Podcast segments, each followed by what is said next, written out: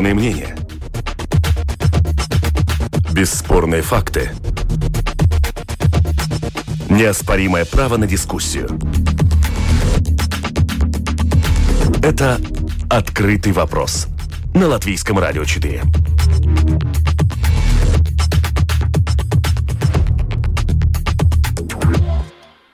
Здравствуйте, уважаемые радиослушатели. Вместе с вами в эфире Латвийского радио 4. Информационная программа «Открытые вопросы». И, как всегда, по понедельникам мы э, проводим международный обзор. Э, у микрофона Роман Шмелев. И в течение следующих 35-40 минут мы с вами поговорим э, о том, как Брюссель предлагается бороться с высокими ценами на газ. Э, также обсудим новую главу в отношениях между Польшей и Европейским Союзом. В э, наш обиход все чаще в, Э, все больше входит э, так называемое слово «плексит», э, «полексит». Что это значит? Великая вероятность выхода Польши из Европейского Союза, о которой сейчас стали говорить больше. Об этом тоже поговорим в ходе нашей программы, но начнем с новостей из России. Там есть что обсуждать. Вот в, совершенно недавно президент Владимир Путин объявил нерабочие дни в России с 30 октября по 7 ноября включительно действительно эти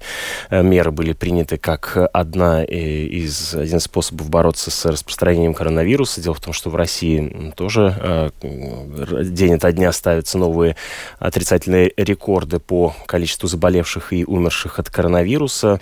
Э, политический аспект принятия этих решений мы обсудим вместе с руководителем программы «Российская внутренняя политика» и политические институты Московского центра Карнеги. С нами на связи Андрей Колесников.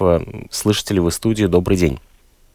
Добрый день, да, слышу. Да, э, расскажите, пожалуйста, вот с политической точки зрения принятия вот решений по борьбе с распространением коронавируса в России, есть, э, у меня, во всяком случае, создалось такое ощущение, что президент России не хочет ассоциироваться с э, введением Э, жестких ограничений и фактически передает э, инициативу в регионы. Вот в Москве был введен жесткий локдаун, губернатор э, Ленинградской области объявил о локдауне, в том числе и вот в Псковской области говорят о том, что велика вероятность введения локдауна.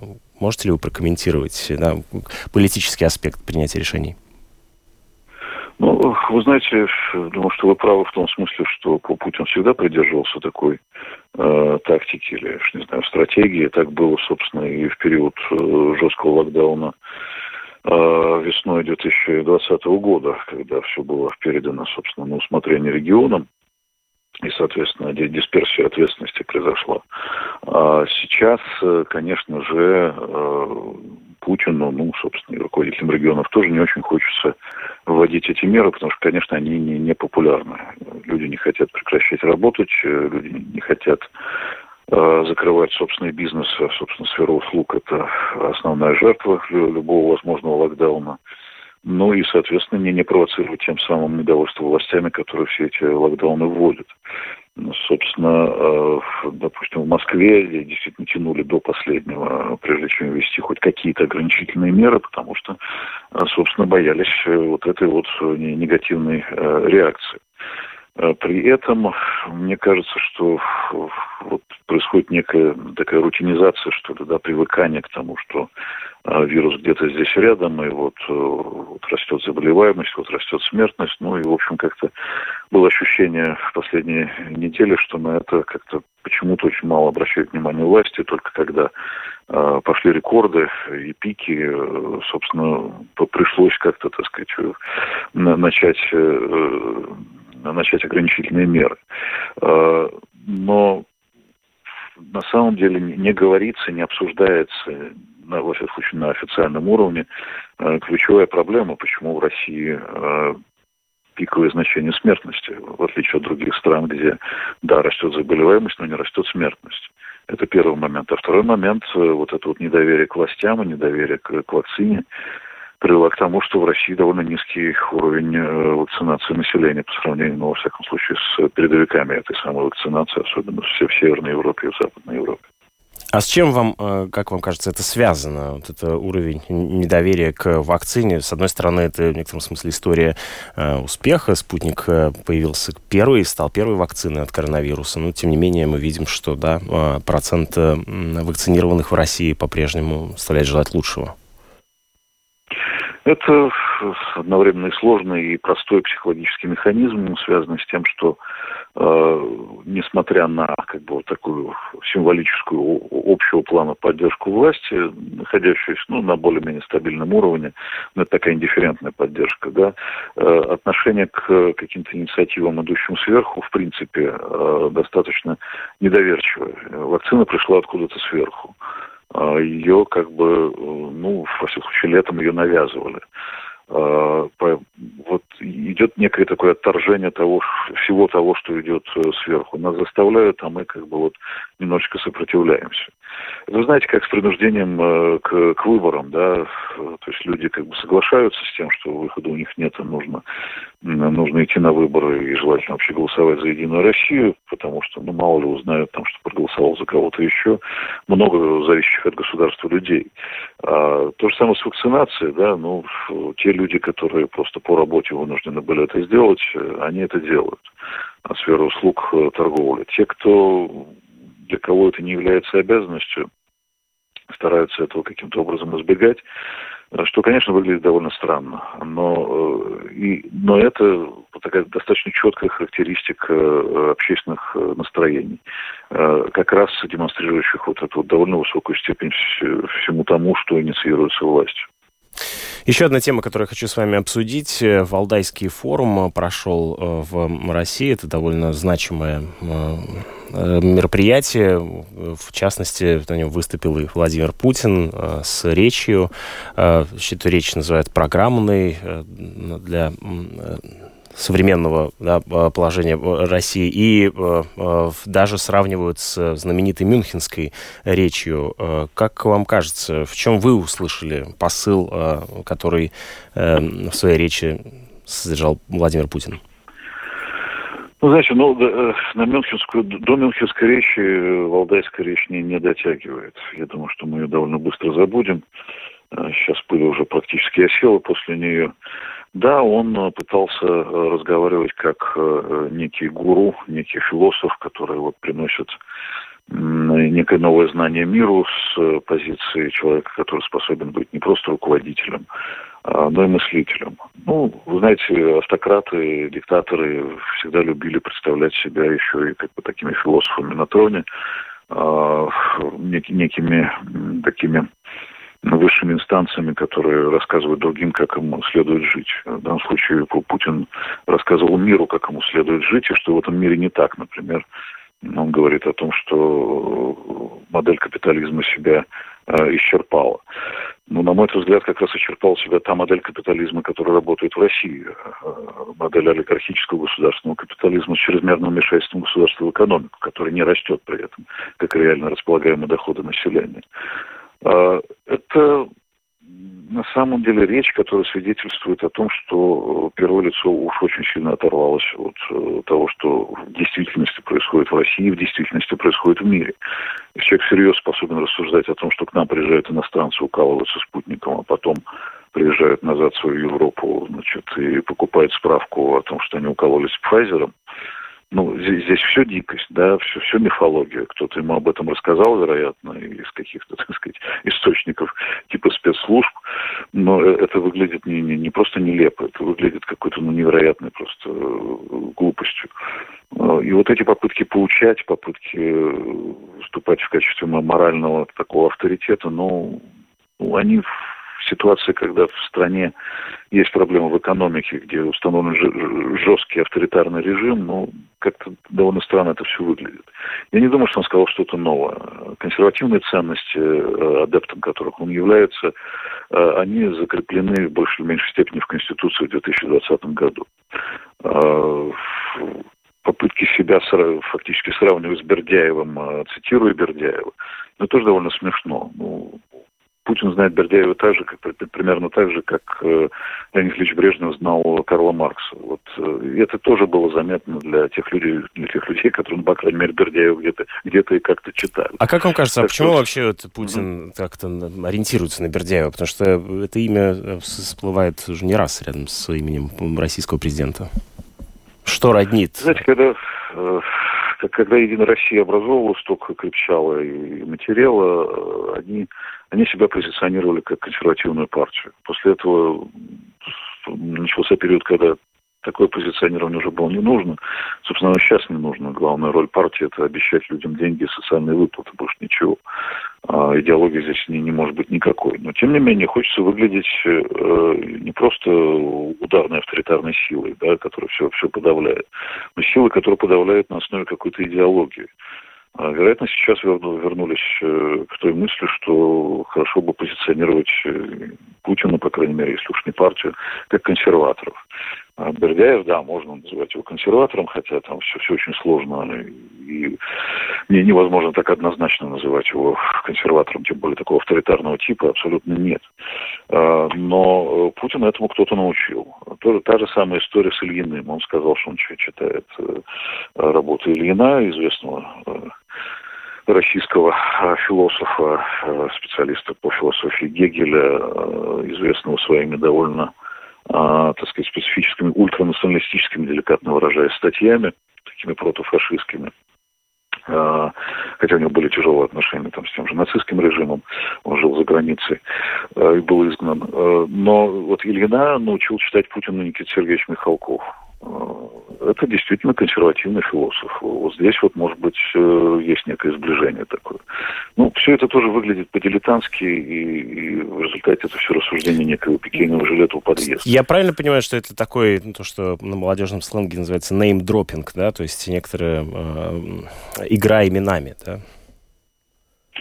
Ну да, конечно, имена как бы маркируют Путина как крупного специалиста в области философии и как бы обосновывают его претензию на то, чтобы быть моральным э, авторитетом, угу. идеологическим авторитетом. Да, и в завершении нашего разговора я хотел бы с вами обсудить также э, новость о том, что Россия решила заморозить свое дипломатическое представительство при э, НАТО, свернуть присутствие Альянса в Москве. Что это означает на практике для отношений России с НАТО? На практике это э, не означает практически ничего, поскольку отношения с НАТО де-факто заморожены. И они имели скорее такой церемониальный, э, официальный э, смысл не, в большей степени, нежели содержательный. Э, это как бы констатация, но даже простая констатация, такая формальная, она, конечно, сильно э, портит э, вот эту внешнеполитическую атмосферу и разочаровывает. Ну, по, по сути дела, э, разрываются отношения структур, государства и структуры, э, которые ну, в какой-то степени все-таки э, контролируют э, процессы в военной сфере. Да? А, это очень опасная история, если в военной сфере происходят какие-то ситуации, возникают ситуации, когда возможно некое противостояние реальной. Случайности здесь э, очень опасны вот случайное военное противостояние, которое может зажечь э, какую-то мини-войну, это, это, конечно, это, конечно, крайне неприятная вещь. А, но я полагаю, что все-таки какие-то военные контакты э, сохраняются, иначе просто невозможно урегулировать эту сферу. А так это, конечно, прекрасное поле для э, спекуляций пропагандистских, информационных, э, для громких заявлений, почва замечательная. Так что... Но это очень печальный факт, это еще, один, еще одно свидетельство деградации отношений России и Запада, России и Европы. Спасибо вам большое за комментарий. Вместе с нами на связи был руководитель программы «Российская внутренняя политика» и политические институты Московского центра Карнеги Андрей Колесников э, в эфире Латвийского радио 4. Продолжает звучать программа «Открытый вопрос». Это «Открытый вопрос» на Латвийском радио 4. Мы переходим к обсуждению других э, тем. А, в эфире Латвийского радио 4 к нам подключился политолог Вейкус Политис. Добрый день, здравствуйте, слышите ли вас студию? Добрый день, лабадена. Да, а, я хотел бы с вами обсудить э, вопрос пал экзит. Да, это слово все чаще и чаще начинает звучать э, в мировых СМИ Как вам кажется, вообще вероятен ли выход Польши из Европейского Союза? Э, это, вот мы также говорили о там, выходе из Великобритании, о том, что, скорее всего, это не произойдет, но вот это в итоге произошло. Э, сейчас кажется маловероятным, что Польша выйдет из Европейского Союза, но, может быть, все-таки есть к этому предпосылки? Каковы они? Я с вами согласен, что сейчас э, это маловероятно, но то, что это возможно, это показывала дискуссия, которая была перед э, референдумом 2016 года в Великобритании. И видите, сейчас у нас Брексит. Так что здесь э, множество вопросов. Э, это вопрос о, э, значит, э, э, о праве, как она действует в Евросоюзе. И здесь конечно, та дискуссия, которая создается теперь между Варшавой и Брюсселем, это будет очень интересная, потому что она, она не новая. Такой же дискуссия э, уже была начата между Португалией и Брюсселем, между Францией, Голландией, Германией и других стран, членов Евросоюза. Так что Здесь, конечно, мы не можем а, в одну бочку поставить э, Польшу и сказать, вы не правы. Хотя, э, если мы смотрим на те аргументы, которые теперь есть у Франца Тиммерманса и э, других членов комиссии Евросоюза, тогда, конечно, проблемы, которые существуют, значит, в юстиции Польши, они должны быть решены. И здесь, конечно, самый лучший образ – это если дискуссия происходит между двумя частями, но нет э, как бы нагнетания а, и, и значит, э, желание видеть одну сторону э, победившей и другую, которая должна все сделать. Так что здесь на это намекнула и госпожа Ангела Меркель в своем последнем совещании Евросоюза, которая сказала, что а, мол, комиссия Евросоюза все-таки должна прислушаться к словам Варшавы, чтобы решить этот вопрос способом диалога. Потому что если таким очень простым образом сказать, чтобы все слушатели в Латвии поняли, тогда э, здесь вопрос юрисдикции. Значит, э, в 2004 году, 1 мая, когда Польша и еще 9 стран вступили в Евросоюз, они подписали один договор. После этого э, был принят Лиссабонский договор. И здесь, конечно, есть разницы. И вот эти разницы с этими юридическими нюансами и идет игра. И чтобы э, мы в этих нюансах э, не, не потеряли солидарность э, европейских стран, для этого и надобно, чтобы диалог между Варшавой и Брюсселем произошел, а не было бы игры, где один как бы давить на другого. Но я напомню нашим слушателям о том, что Конституционный суд Польши признал э, первенство польского законодательства над общеевропейским. Э, вот вы упомянули о том, что Польша при вступлении в Европейский Союз э, договаривалась да, об одной юрисдикции, но Лиссабонский договор несколько изменил. А в чем проблема? В чем аргументы Польши, что не устраивает поляков? В Значит, если мы говорим... Да-да, очень хороший вопрос. Я тоже, я абсолютно, я должен внедряться, потому что это все-таки там этот договор сам 240 а, страниц. И есть эти юридические нюансы, которые исходят из а, тех решений, которые произошли в Европейском суде.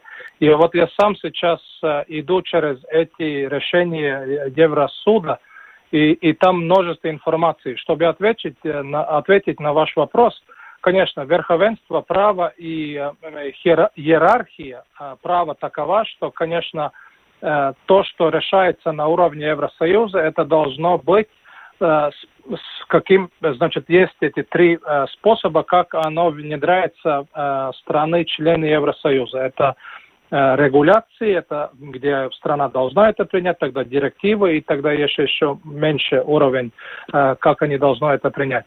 Но есть э, вот нюансы, которые я сам лично теперь читаю и стараюсь понять, чтобы внедряться и понять, каком образом сейчас юристы должны между Варшавой и Брюсселем договориться, потому что вот этих нюансов и есть и дьявол, как мы говорим это на латышском. Угу, да, дьявол прячется в деталях, да. А, но а, а что касается самих э, настроений в Польше, политических э, лозунгов, которые звучат, а, чем, на каких ценностях основано вот это вот движение и дискурс, так сказать, выхода Польши из Европейского Союза? Ну, теперь дискурс мы видели две недели назад, более большие демонстрации во всех э, больших городах Польши, где э, те люди, которые одобряют членство э, Польши в Евросоюзе, вышли на улицы, и мы видим и э, в Евробарометре, это, значит, э, статистическое э, бюро Евросоюза, они два раза в год измеряют настроение всех членов э, государствах Евросоюза, как они думают о своем правительстве, парламенте, о Еврокомиссии, вообще о членстве Евросоюза.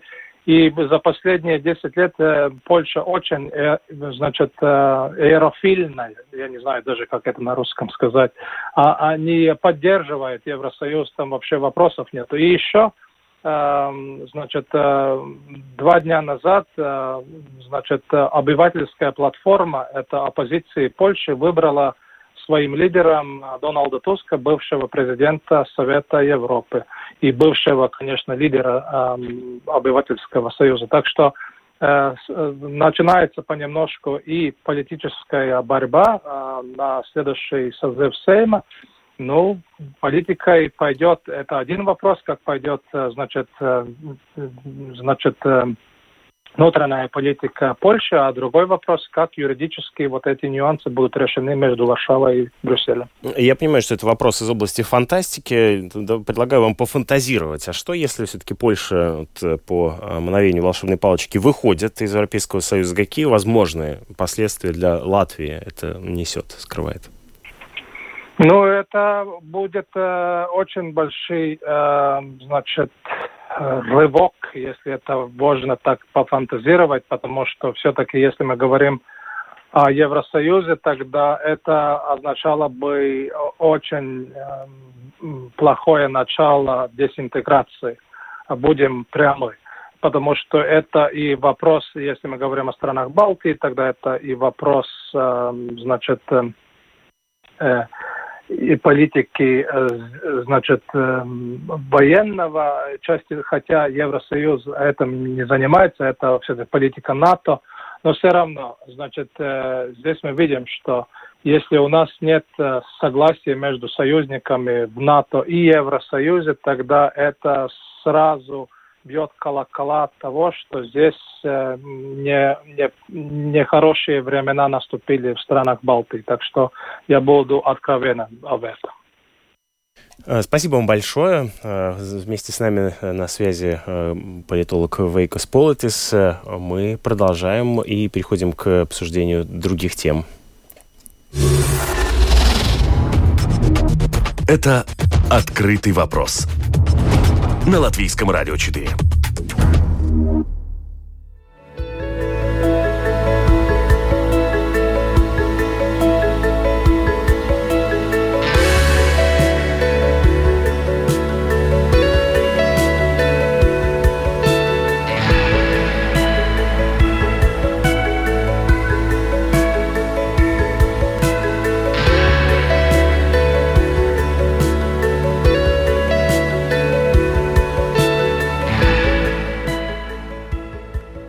В эфире Латвийского радио 4 продолжается программа а, «Открытый вопрос». Мы продолжаем а, обзор международных э, событий. Вместе с нами на связи эксперт в области энергетики Рейни Саблтинш на прямой связи. Добрый день, слышите ли вы студию?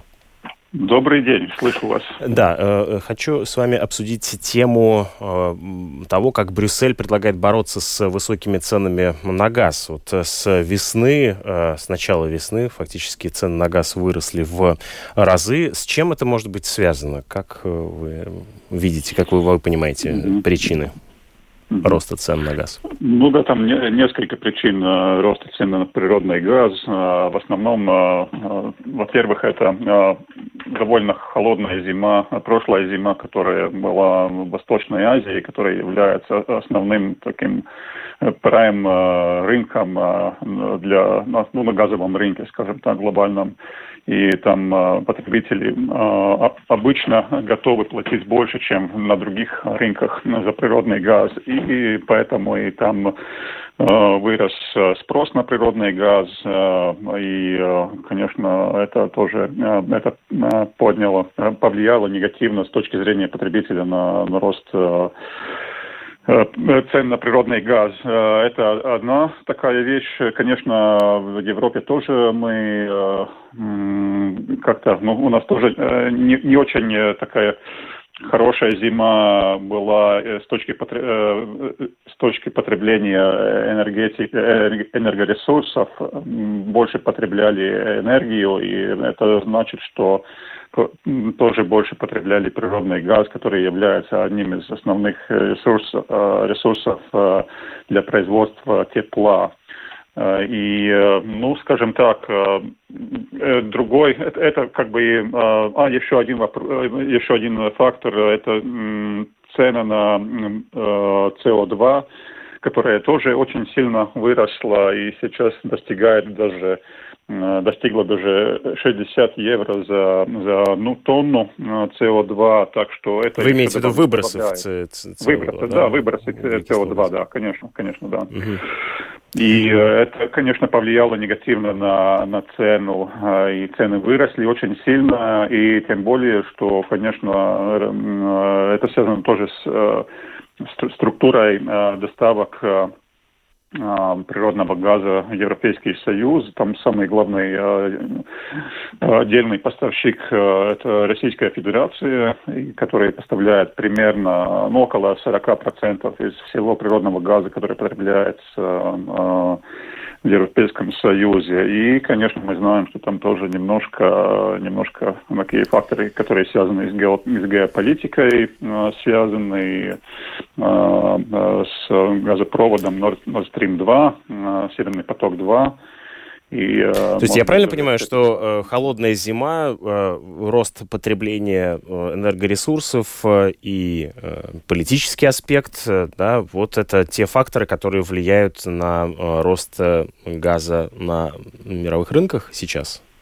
В основном, в основном, да. Ну, особенно в европейских, на европейских рынках, э, на рынках э, Северной Америки это не так сильно повлияло, но там тоже климатические обстоятельства были таковы, что за последние, последние полгода примерно там э, не могли как бы в США особенно они не могли усилить производство э, природного газа, добычу природного газа, э, и, э, и это тоже повлияло на возможность экспортировать сжиженный природный газ не только, конечно, Европейский Союз, но и на остальные рынки в мире, так что это тоже повлияло. Но не так сильно уже. Но Европа особенно из-за этих факторов очень сильно пострадала сейчас. Э, на прошлой неделе прошел двухдневный саммит Европейского Союза в Брюсселе, где вот как раз искали пути выхода из газового кризиса. А, ну, в том числе Урсула фон дер Ляйен, председатель Еврокомиссии, упомянула о том, что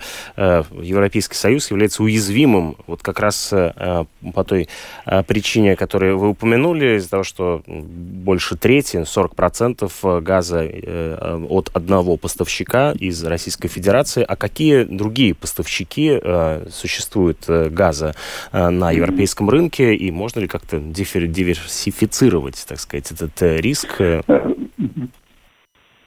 Да, конечно, существуют и другие поставщики. Норвегия является ну, на втором месте по проценту Э, того э, объема газа, который э, потребляет, который поставляется в Евросоюз.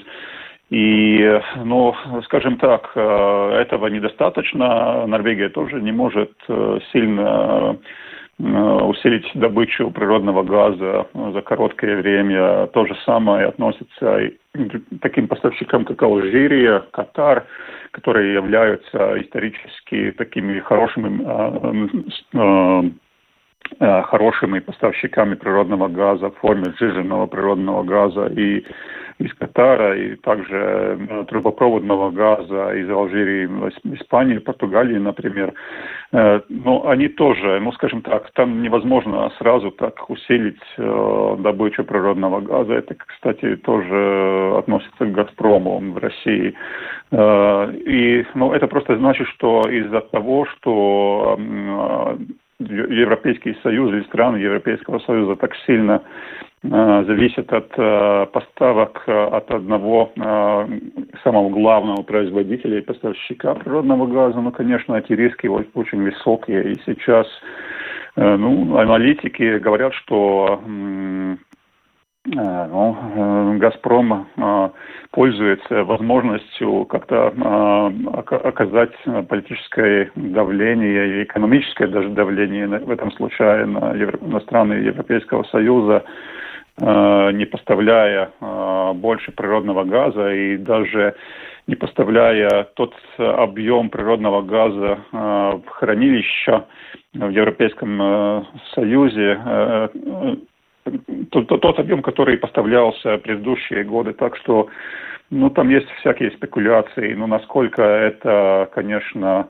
это факт, а не спекуляции, это нам только остается э, самим э, э, как-то... Ну, догадываться, я понимаю, да. Догадываться, но, конечно, если я бы был «Газпромом», наверное, я бы пользовался любой возможностью оказать давление на Европейский Союз. Ну, а со стороны Европейского Союза, да, какие механизмы есть для того, чтобы бороться с э, газовым кризисом, а, причем э, на уровне, вот, так сказать, э, на уровне простого человека? Вот, в частности, обсуждалась идея того, что могут поддерживать людей, которые не могут заплатить за энергоносители, как-то играть налоговой политикой на природные ресурсы. Какие механизмы существуют? Ну, да, вы уже, конечно, назвали уже несколько возможностей, но Э, самое важное, чтобы все, э, скажем так, э, возможности, которые бы рассматривались и осуществлялись, были бы парающие, то есть парающие. Да, да, по, по, ну, переходными. Времен, временными, временными. Угу. Да, вот именно, вот прозрачными и временными. Я думаю, что это два очень главных Э, фактора э, э, прозрачным в смысле принятия решений, что там, чтобы компаний ресурсов, которые, ресурсов, которые являются невозобновляемыми, то есть лобби этих поставщиков слишком сильно не повлиял на будущее развитие системы энергетики в Евросоюзе и не помешал развитию в будущем большему развитию э, возобновляемых ресурсов. Во-вторых, временными, поскольку тоже, если на слишком долгое время э, как-то позитивно повлиять, э, искусственно повлиять на процессы рынка, тогда, конечно, ну, этот рынок будет испорчен и не сможет как бы вернуться в нормальное русло после того, когда после, после, ну, скажем, периода, э, когда вот такие как, какие-то э, э, понижения, искусственные понижения цен на энергоресурсов введены.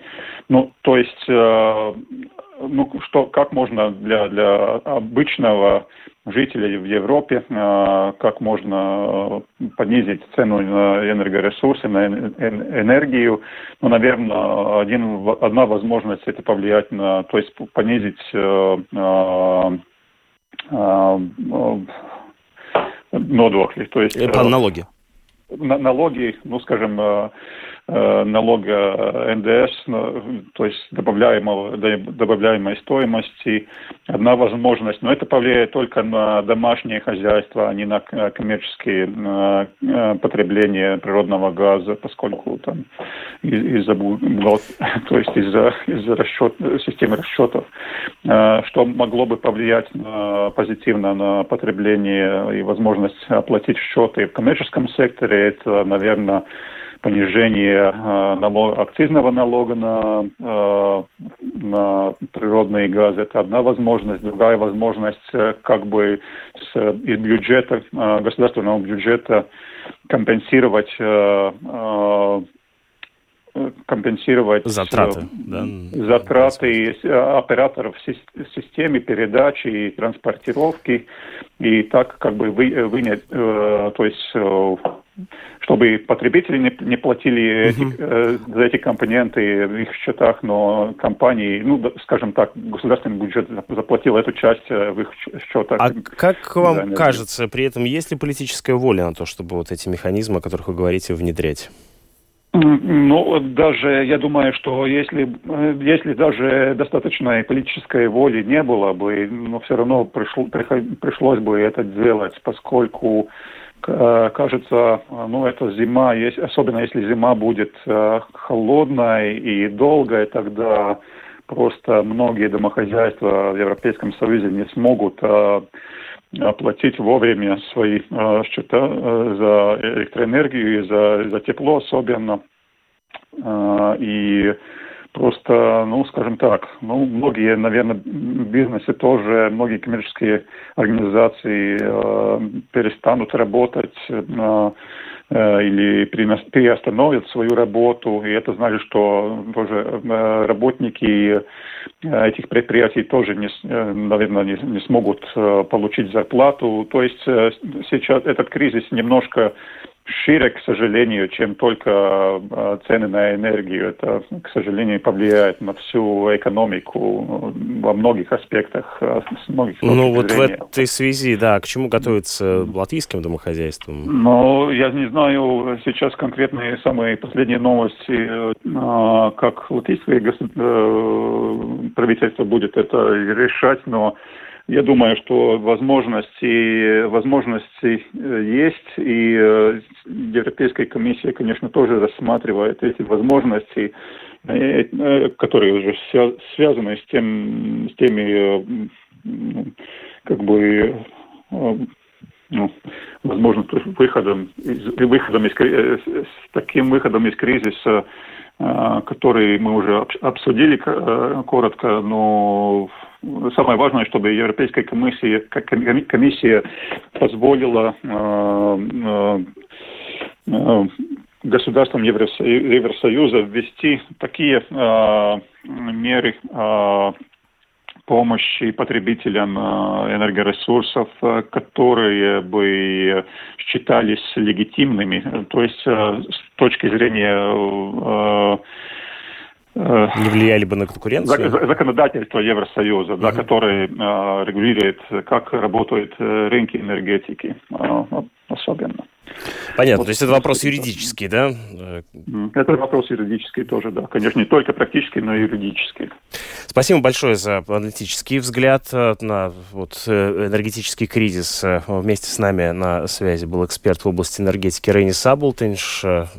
Напомню, в Брюсселе прошел двухдневный саммит где искали пути выхода из газового кризиса, но э, тут, кажется, да, еще много э, работы. Будем следить за развитием темы. Э, спасибо вам большое за участие в нашей э, программе. Ну, а в свою очередь я прощаюсь с вами до э, следующего эфира э, открытого вопроса, в, посвященного международной политике, который состоится в следующий понедельник. У микрофона был Роман Шмелев, за режиссерским пультом Уна Леймана, продюсер программы Валентина Артеменко. Оставайтесь вместе с нами в эфире Латвийского радио 4. Вот впереди, буквально через 10 минут, вас ждут новости.